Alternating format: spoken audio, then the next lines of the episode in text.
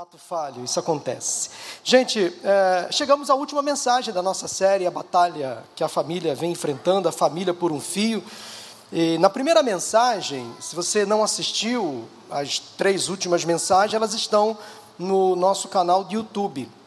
Na primeira mensagem eu trouxe alguns conceitos é, básicos, fundamentais à luz da Bíblia, sobre casamento, sobre família. Eu expus alguns uh, exemplos de como as famílias estão sendo atacadas e as consequências na própria família e na sociedade. Apontei algumas características de uma família em crise, por um fio. Uh, na segunda e terceira mensagem, compartilhei com vocês como algumas forças têm tentado destruir os casamentos, as famílias, como o humanismo, quando o homem destrona Deus e se auto-entroniza, o hedonismo, quando tudo se resume ao prazer, uh, o relativismo, quando tudo se relativiza, quando o absoluto se desconstrói, as verdades passam a não mais existir, o materialismo, quando o ter supera o ser, o amor ao dinheiro gerando o consumismo, e o individualismo, quando o eu supera o nós, quando o humano passa a ser dono de si. É... E é papel da igreja investir nas famílias, preservá-las, equipá-las. E por que nós devemos investir nas famílias? Veja bem, quando Deus colocou no meu coração o desejo de pregar esta série de mensagens neste mês de maio, é, eu pensei em três objetivos básicos. O primeiro, alertar a igreja, a nossa igreja, as igrejas, ao povo de Deus, sobre os ataques reais que as famílias estão enfrentando. Eu disse, numa das mensagens, que a instituição família, ela é indestrutível, porque Deus a criou, mas os nossos relacionamentos, marido e mulher, entre pais e filhos, entre irmãos, Satanás vai tentar destruir de todas as formas e maneiras. Então nós precisamos alertar a igreja sobre esses ataques que nós estamos enfrentando. O segundo objetivo é de respeito à necessidade, à urgência de nos posicionarmos em relação aos desafios da pós-modernidade, porque precisamos formar uma geração que ame e defenda a família. Nós precisamos capacitar líderes que trabalhem na restauração de outras famílias. Em terceiro e último lugar, nós temos que fomentar e criar o hábito saudável do cuidado que cada um deve ter com a sua família, com a sua própria família. Todas as famílias e a família toda precisa de cuidado. Solteiros, casados, divorciados, viúvos, pais, filhos, irmãos, inclusive família estendida, chamamos de parentes, como os tios, avós, sobrinhos, cunhados, noras, genros, sogras e sogros. Nós precisamos adquirir e resgatar esse cuidado com a família toda, porque é uma luta declarada contra a família. E existe um elemento-chave nesta batalha espiritual. A nossa mente é o principal campo de batalha de Satanás. Ele tem tentado nos influenciar, ele tem atacado fortemente contra aquilo que pensamos, contra aquilo que cremos. E o desejo de Satanás é destruir não apenas a nossa fé, a nossa comunhão com Deus, a nossa intimidade com o Senhor, mas também os nossos valores, nossos princípios, a nossa família, os nossos relacionamentos dentro de casa. Na Bíblia, eu admiro muito um homem chamado Neemias. Ele foi levantado por Deus para reconstruir os muros de Jerusalém, quando estavam em ruínas. Após um forte ataque, a cidade de Jerusalém ficou muito vulnerável. Os muros foram quase que totalmente destruídos pelos inimigos.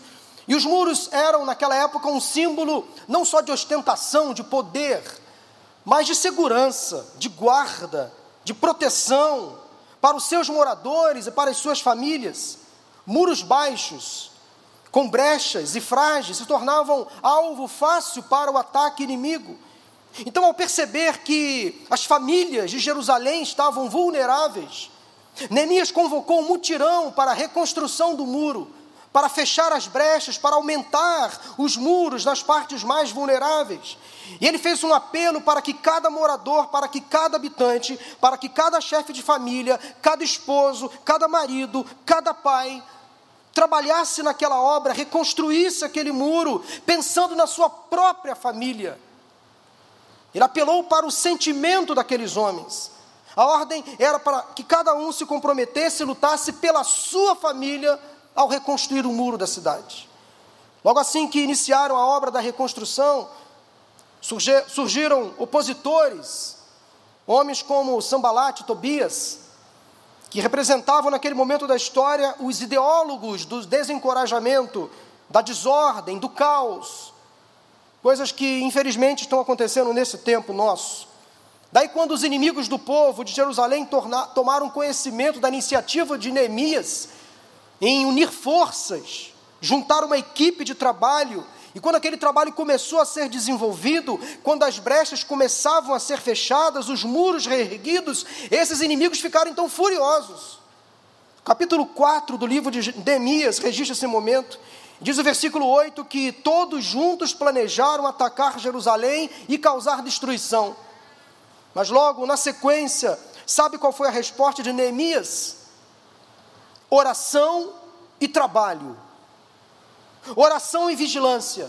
Oração e atitude. Neemias fez o que sempre devemos fazer quando estamos diante de inimigos que se colocam contra os nossos projetos pessoais e familiares.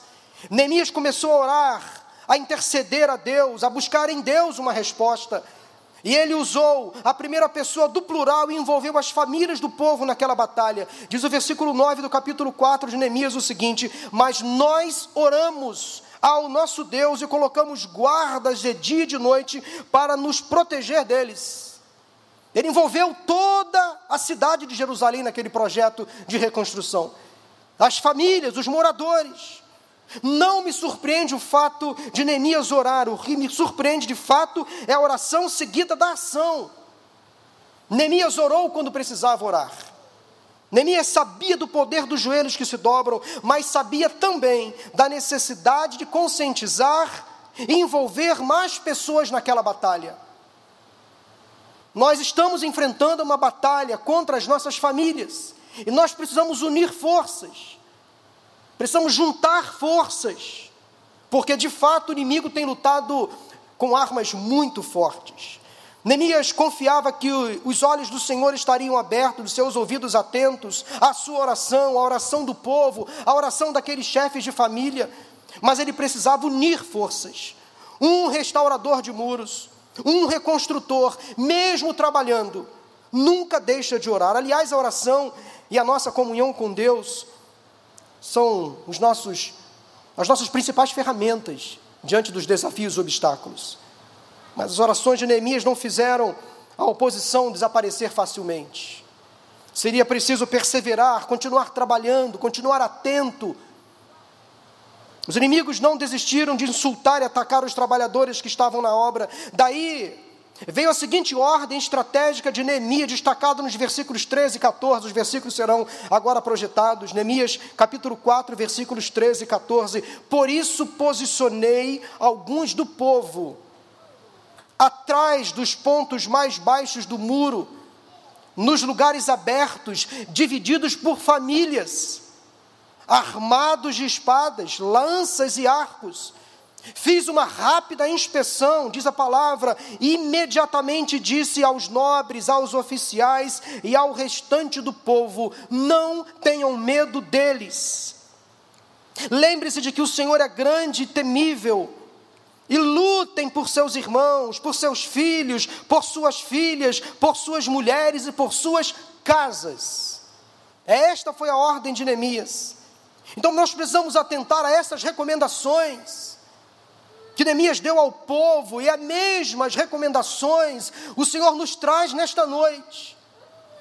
Nós não podemos temer os nossos inimigos. Os inimigos das famílias de Jerusalém eram perigosos, não desistiam facilmente, eles eram estratégicos, eles tentavam manipular a mente daquelas pessoas, desencorajando aquelas pessoas para que elas desistissem de lutar. Eles eram pessoas malvadas, insultavam, ridicularizavam aqueles que estavam na obra. Da mesma forma acontece nos dias de hoje. O nosso inimigo, ele é ardiloso, ele é cruel, ele não se cansa. Ele conhece as nossas fraquezas. E se nós baixarmos a guarda e vacilarmos, ele poderá fazer estragos na nossa família, Mas apesar da sua capacidade destruidora, nós não podemos ter medo. Sabemos que aquele, aquele com A maiúsculo é maior. Aquele que está em nós é maior do que aquele com A minúsculo que está no mundo. Nós não precisamos ter medo de Satanás. Se resistirmos ao seu ataque, ele fugirá, diz a palavra. Por isso, meu irmão, minha irmã, patrulhem juntos as cercas da sua casa, mas não tenham medo. A Bíblia diz que Deus não nos deu um espírito de covardia, mas de temor, ou melhor, de temor e intrepidez, de coragem. Nós precisamos entender que há um inimigo sim, mas nós não podemos ter medo dele. A segunda estratégia que Neemias deu ao povo, e a mesma estratégia Deus nos dá nesta noite, é que nós precisamos confiar no Senhor. Os moradores de Jerusalém precisavam se lembrar de quem era o Senhor. O nosso Deus, meu irmão, minha irmã, é um Deus temível. Ele é o Todo-Poderoso. Ele é o Senhor do Universo, o Deus da história. Quando nós entendemos, por intimidade com Ele, quem é o Senhor que servimos, o nosso coração pode descansar em paz, sabendo que das nossas lutas, das nossas batalhas, Ele cuidará. Ele vai cuidar do nosso casamento, dos nossos filhos, dos nossos pais, dos nossos irmãos, dos nossos negócios. Ele vai cuidar, porque Ele é o Senhor. Ele é o Deus Todo-Poderoso. Antes de lembrar o que o Senhor já fez, precisamos lembrar quem Ele é. E você está ao lado do Deus Todo-Poderoso, você é filho dEle. A terceira estratégia, lutem pelas suas famílias. O envolvimento na batalha era um investimento pessoal e ao mesmo tempo conjunto. Lutem pelas suas famílias. Cada habitante de Jerusalém tinha essa importante missão, esse importante papel na defesa dos seus domínios. Quando a família unida se reúne para orar, o inimigo desiste, perde a batalha. A defesa da família é a responsabilidade de toda a família. Você que é solteiro, o sucesso do casamento dos seus pais também depende de você. Você que é pai e mãe, o sucesso da vida, na vida dos seus filhos depende de você. Você depende do sucesso espiritual na vida dos seus irmãos. Nós precisamos entender que nós precisamos cuidar uns dos outros. O Senhor nos, dá, nos deu uma missão parecida. Nós somos os reconstrutores, os reparadores de brechas. Nós precisamos estar atentos aos ataques, que são constantes. Devemos lembrar de que sempre que investimos em um projeto que vem de Deus, e a família é um projeto de Deus, nós vamos enfrentar fortes retaliações, uma forte oposição. A sua família pode estar, pode estar à beira de um colapso. A sua família pode estar a um fio de uma queda, de um fracasso. Meu irmão, minha irmã, se eu encerrasse a mensagem semana passada, e até aqui, se eu parasse aqui, talvez você sairia daqui desestimulado. Mas a Bíblia sempre nos traz ferramentas. A Bíblia sempre nos traz respostas. Pastor, como lutar nesta batalha espiritual contra a família? O que fazer quando estamos percebendo que estamos perdendo as forças dentro de casa, não temos mais estratégias, não temos mais argumentos? Às vezes parece que os problemas dentro da família, eles escorrem por entre os nossos dedos, não temos mais como segurar os problemas. Não temos, às vezes, ferramentas para lidar com um casamento em crise, para aconselhar um filho que está rebelde, não quer mais vir à igreja, está se envolvendo com as más companhias. Pelo menos três lições se destacam nos ensinamentos bíblicos a respeito deste assunto. Nós precisamos ter a consciência de que há uma batalha. Há uma batalha, em uma guerra. Quem não percebe que está envolvido no conflito se torna vítima em pouco tempo, pois não se protegerá adequadamente. Há muitos crentes que estão muito distantes dessa visão de batalha espiritual. Um soldado, antes de uma missão a cumprir, ele se prepara. Ele passa por uma etapa de treinamento, de conscientização. Ele precisa admitir que ele vai para um confronto. Não vai para um passeio, não está ali naquela guerra a lazer. Nós aqui somos da Igreja Batista do Recreio, mas nós não estamos no recreio. Nós temos muito trabalho a fazer. Temos muito o que se preocupar, Temos uma luta a travar.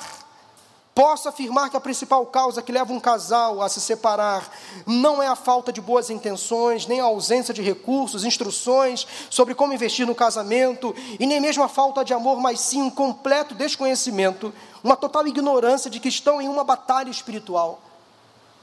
Manter um casamento, uma família ajustada dá trabalho, e nós que somos parte de uma família precisamos abrir os olhos e entender que nós estamos diante de uma batalha. A segunda estratégia, nós precisamos conhecer o nosso inimigo. Preste atenção, a mídia não é a nossa inimiga. Os governos e seus representantes políticos não são os nossos inimigos. O judiciário não é o nosso inimigo. O sistema de ensino não é o nosso inimigo. As ideologias não são nossas inimigas. Se você é casado, está passando por lutas no seu casamento, o seu cônjuge não é o seu inimigo. Se você é pai, mãe, está enfrentando lutas com seus filhos, eles, seus filhos, não são seus inimigos. O nosso inimigo é um só, e é ele quem está por trás de tudo isso, manipulando as mentes, fazendo do homem e da mulher marionetes em suas mãos. O nosso inimigo é Satanás, nós estamos numa batalha, ele é o nosso inimigo. Ele não é onisciente, nem onipresente, muito menos onipotente, mas ele comete, ou ele tem alguns poderes permitidos por Deus. O exemplo mais evidente deste poder que, tem, que Satanás tem utilizado nesse, nesse tempo é o poder de tentar cauterizar a nossa mente, fazer com que percamos esta visão espiritual, fazer com que a gente passe a pensar de que tudo é natural, permissivo. Em terceiro lugar, nós precisamos entrar na batalha com as armas apropriadas.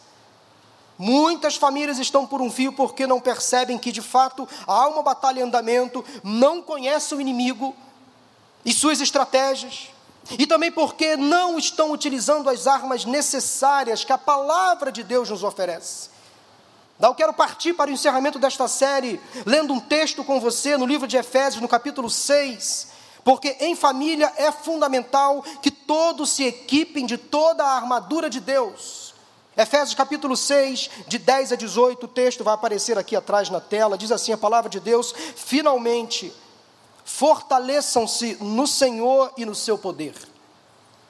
Vistam toda a armadura de Deus para poderem ficar firmes contra as ciladas do diabo.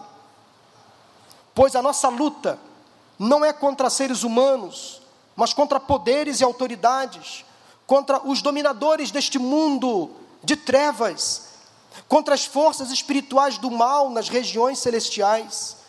Por isso, vistam toda a armadura de Deus, para que possam resistir no dia mau e permanecer inabaláveis depois de terem feito tudo.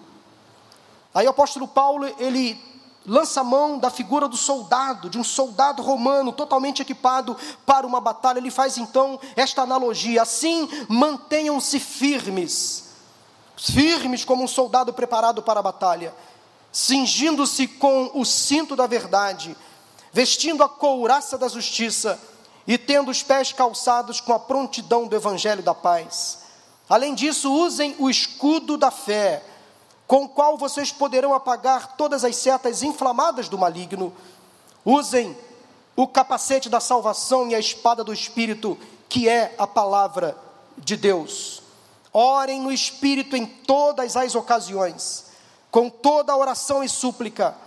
Tendo isso em mente, estejam atentos e perseverem na oração por todos os santos. Rapidamente, destrinchando para você esta armadura espiritual. Eu queria que você saísse daqui armado, preparado para lutar e vencer o inimigo, Satanás. Quando ele aparecer na sua frente, diante da sua família, você totalmente equipado, vai poder lutar contra as estratégias malignas. Cinto da verdade. Sem o cinto da verdade, a armadura se desmancha. É ela quem segura a armadura do soldado. Falamos aqui sobre um combate à verdade, Falamos aqui sobre um combate àquilo que é absoluto, supremo, soberano. Nós precisamos entender que a palavra de Deus é a verdade. A verdade precisa estar em volta, no centro do nosso ser, para dar sustentação a todas as coisas que estão ao nosso redor. A família precisa abandonar a mentira, a mentira, a relativação, o secularismo, e cada um deve falar sempre a verdade em amor. A couraça da justiça, a proteção para o peito, para os sentimentos. O cristão que vive segundo o Evangelho está protegendo o seu coração do mal, das más influências, das más conversações. Uma vida justa e coerente nos protege contra os sentimentos de amargura, ódio, depressão. As famílias cristãs precisam viver uma vida íntegra diante de Deus e dos homens, calçado da paz. Famílias evangelizadoras, missionárias, levam o Evangelho adiante de casa em casa. A sua família foi levantada por Deus para ganhar outras famílias para Jesus. E neste tempo, Satanás está nos tirando do foco. Meu irmão, minha irmã, há famílias do seu lado que estão indo para o inferno. A sua família tem sido plantada naquele lugar, no seu condomínio, no seu prédio, na sua rua, para ser uma família evangelizadora. Famílias missionárias. A pregação da palavra salva, cura, liberta, restaura vidas, famílias destruídas pela batalha. Abra a sua casa para ser um ponto de pregação, para ter uma célula da sua igreja. Faça da sua casa uma igreja, uma extensão deste lugar de oração. A família em paz, com Deus e consigo mesma, pode atuar como pacificadora neste mundo. O escudo da fé, a fé que nos protege contra os ataques, contra as dúvidas, contra os medos. A fé que é a certeza de que nós não estamos sozinhos. Deus está no controle de todas as coisas. É a fé em Deus, em Cristo Jesus, que tem nos sustentado nesse tempo difícil. Nesse tempo de pandemia, quantas pessoas deixando a fé esfriar, porque não estão totalmente firmes no Evangelho, firmes na palavra. A família precisa crer que o Senhor suprirá todas as suas necessidades pela fé e ajudará a superar todos os desafios e adversidades. O capacete da salvação, o capacete do soldado romano cobra, co- cobria quase toda a cabeça do soldado. Somente os olhos e os ouvidos ficavam do lado de fora, mais expostos, porém toda, praticamente a cabeça era coberta. Isso é muito espiritual, porque o capacete da salvação cobre a nossa mente dos pensamentos maus, das setas malignas.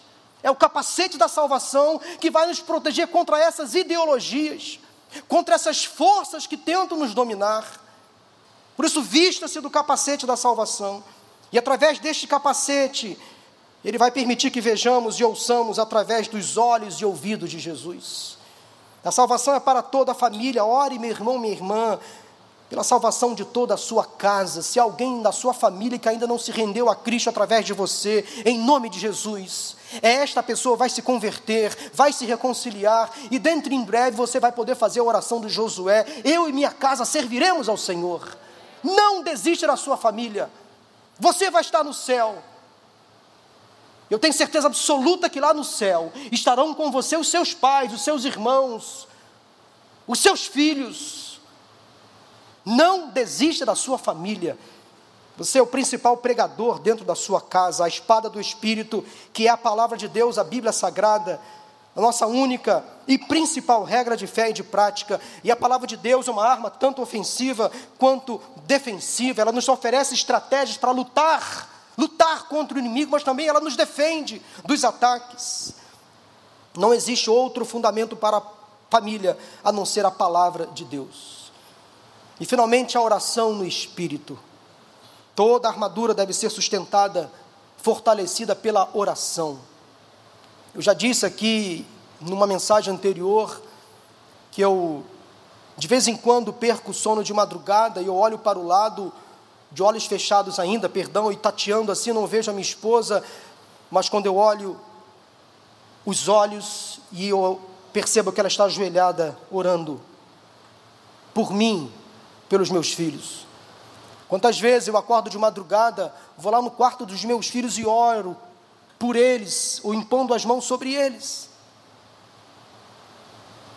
Você que é casado, você tem à sua disposição uma ferramenta importante, que é a ferramenta da oração. Ore pelo seu cônjuge, mas ore também com o seu cônjuge. Faça do seu culto doméstico um lugar onde Deus seja entronizado na sua casa. Ore todo o tempo. A oração aumenta exponencialmente o poder na batalha espiritual. A família deve cultivar o hábito de apresentar ações de graças e pedidos a Deus. Para concluir esta série de mensagens, eu procurei resumir ao máximo a mensagem de hoje por causa do horário. Ao terminar esta série, eu quero fazer uma revelação a vocês, algo que vem do coração de Deus, eu creio. Porque quando Deus me deu a orientação para pregar esta mensagem, esta série de mensagens sobre este assunto, eu sabia que eu estaria entrando num terreno minado. Falar sobre as estratégias de Satanás não é fácil. Publicar o que Satanás está fazendo não é fácil.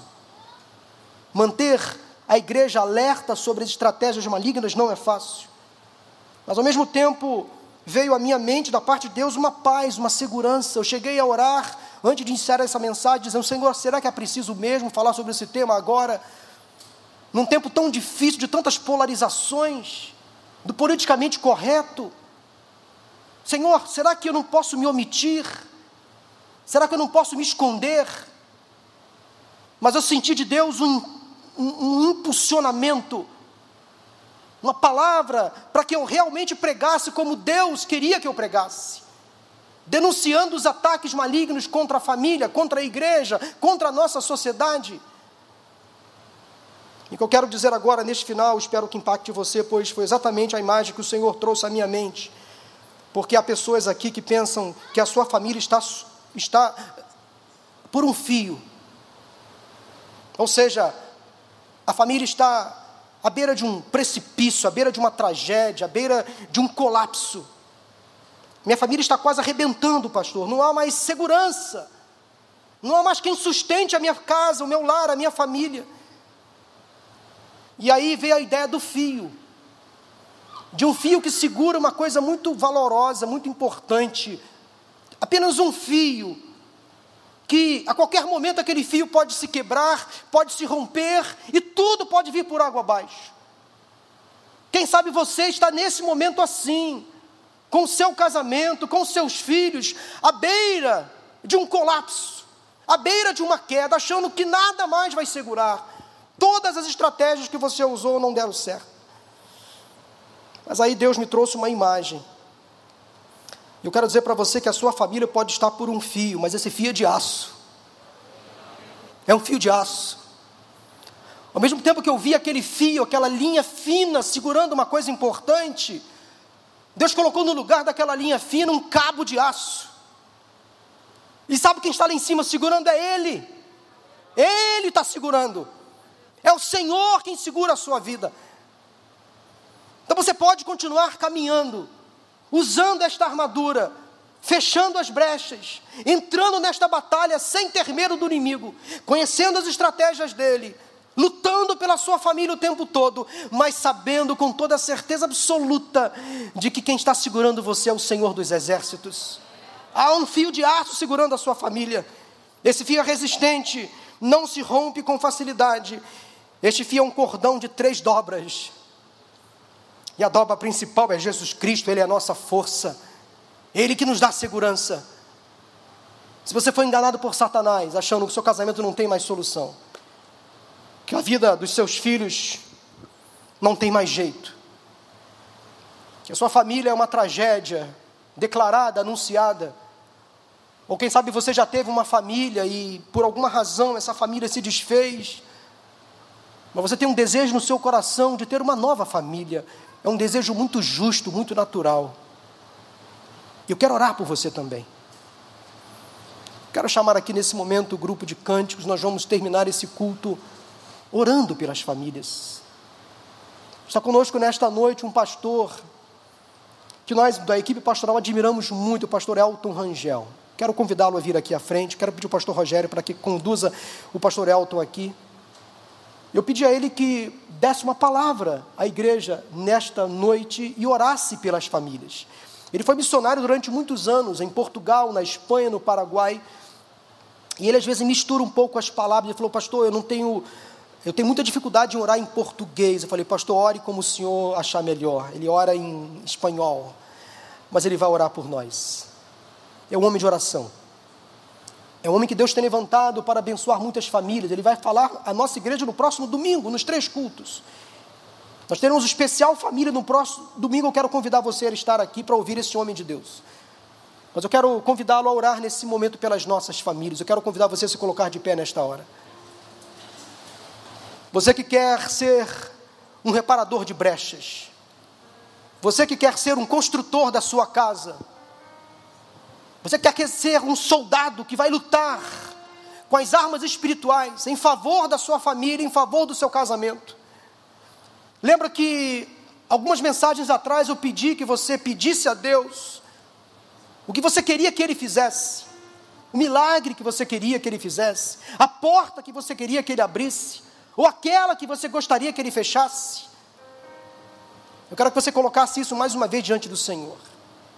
E durante esse mês eu tenho escutado alguns testemunhos do que Deus vem fazendo aqui, pastor.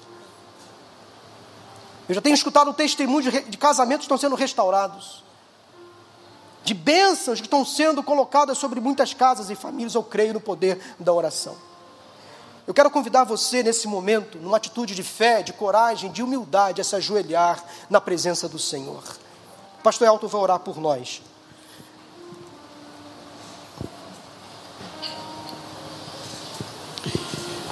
Querido e amado Padre, neste momento tu acabas de escuchar, Senhor Deus, o que hemos escuchado.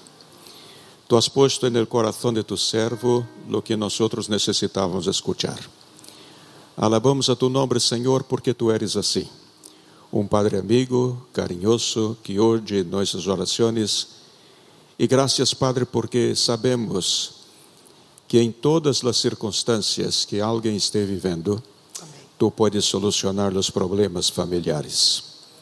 Alabamos a tu nome porque tu das clarividência e entendimento a cada um, a cada pessoa que tem em sua família, ao padre, à madre, incluso a los hijos, Senhor, para que possam entender a sencillez que é viver em paz e em harmonia. E queremos suplicar-te, Senhor Deus, para que tu palavra possa estar guardada em los corazones de tus servos. Bendiga, Senhor Deus, suas famílias, por favor. Assim como tu has hecho com nós, que tu também podes fazer com eles. E que todos podem entender perfeitamente o que fazer para que a presença de Jesus esteja sempre e constante em suas famílias, dando-lhes clarividência, discernimento, para orientar e conduzir os passos de los suyos, e que tu lhes puedas dar a vitória.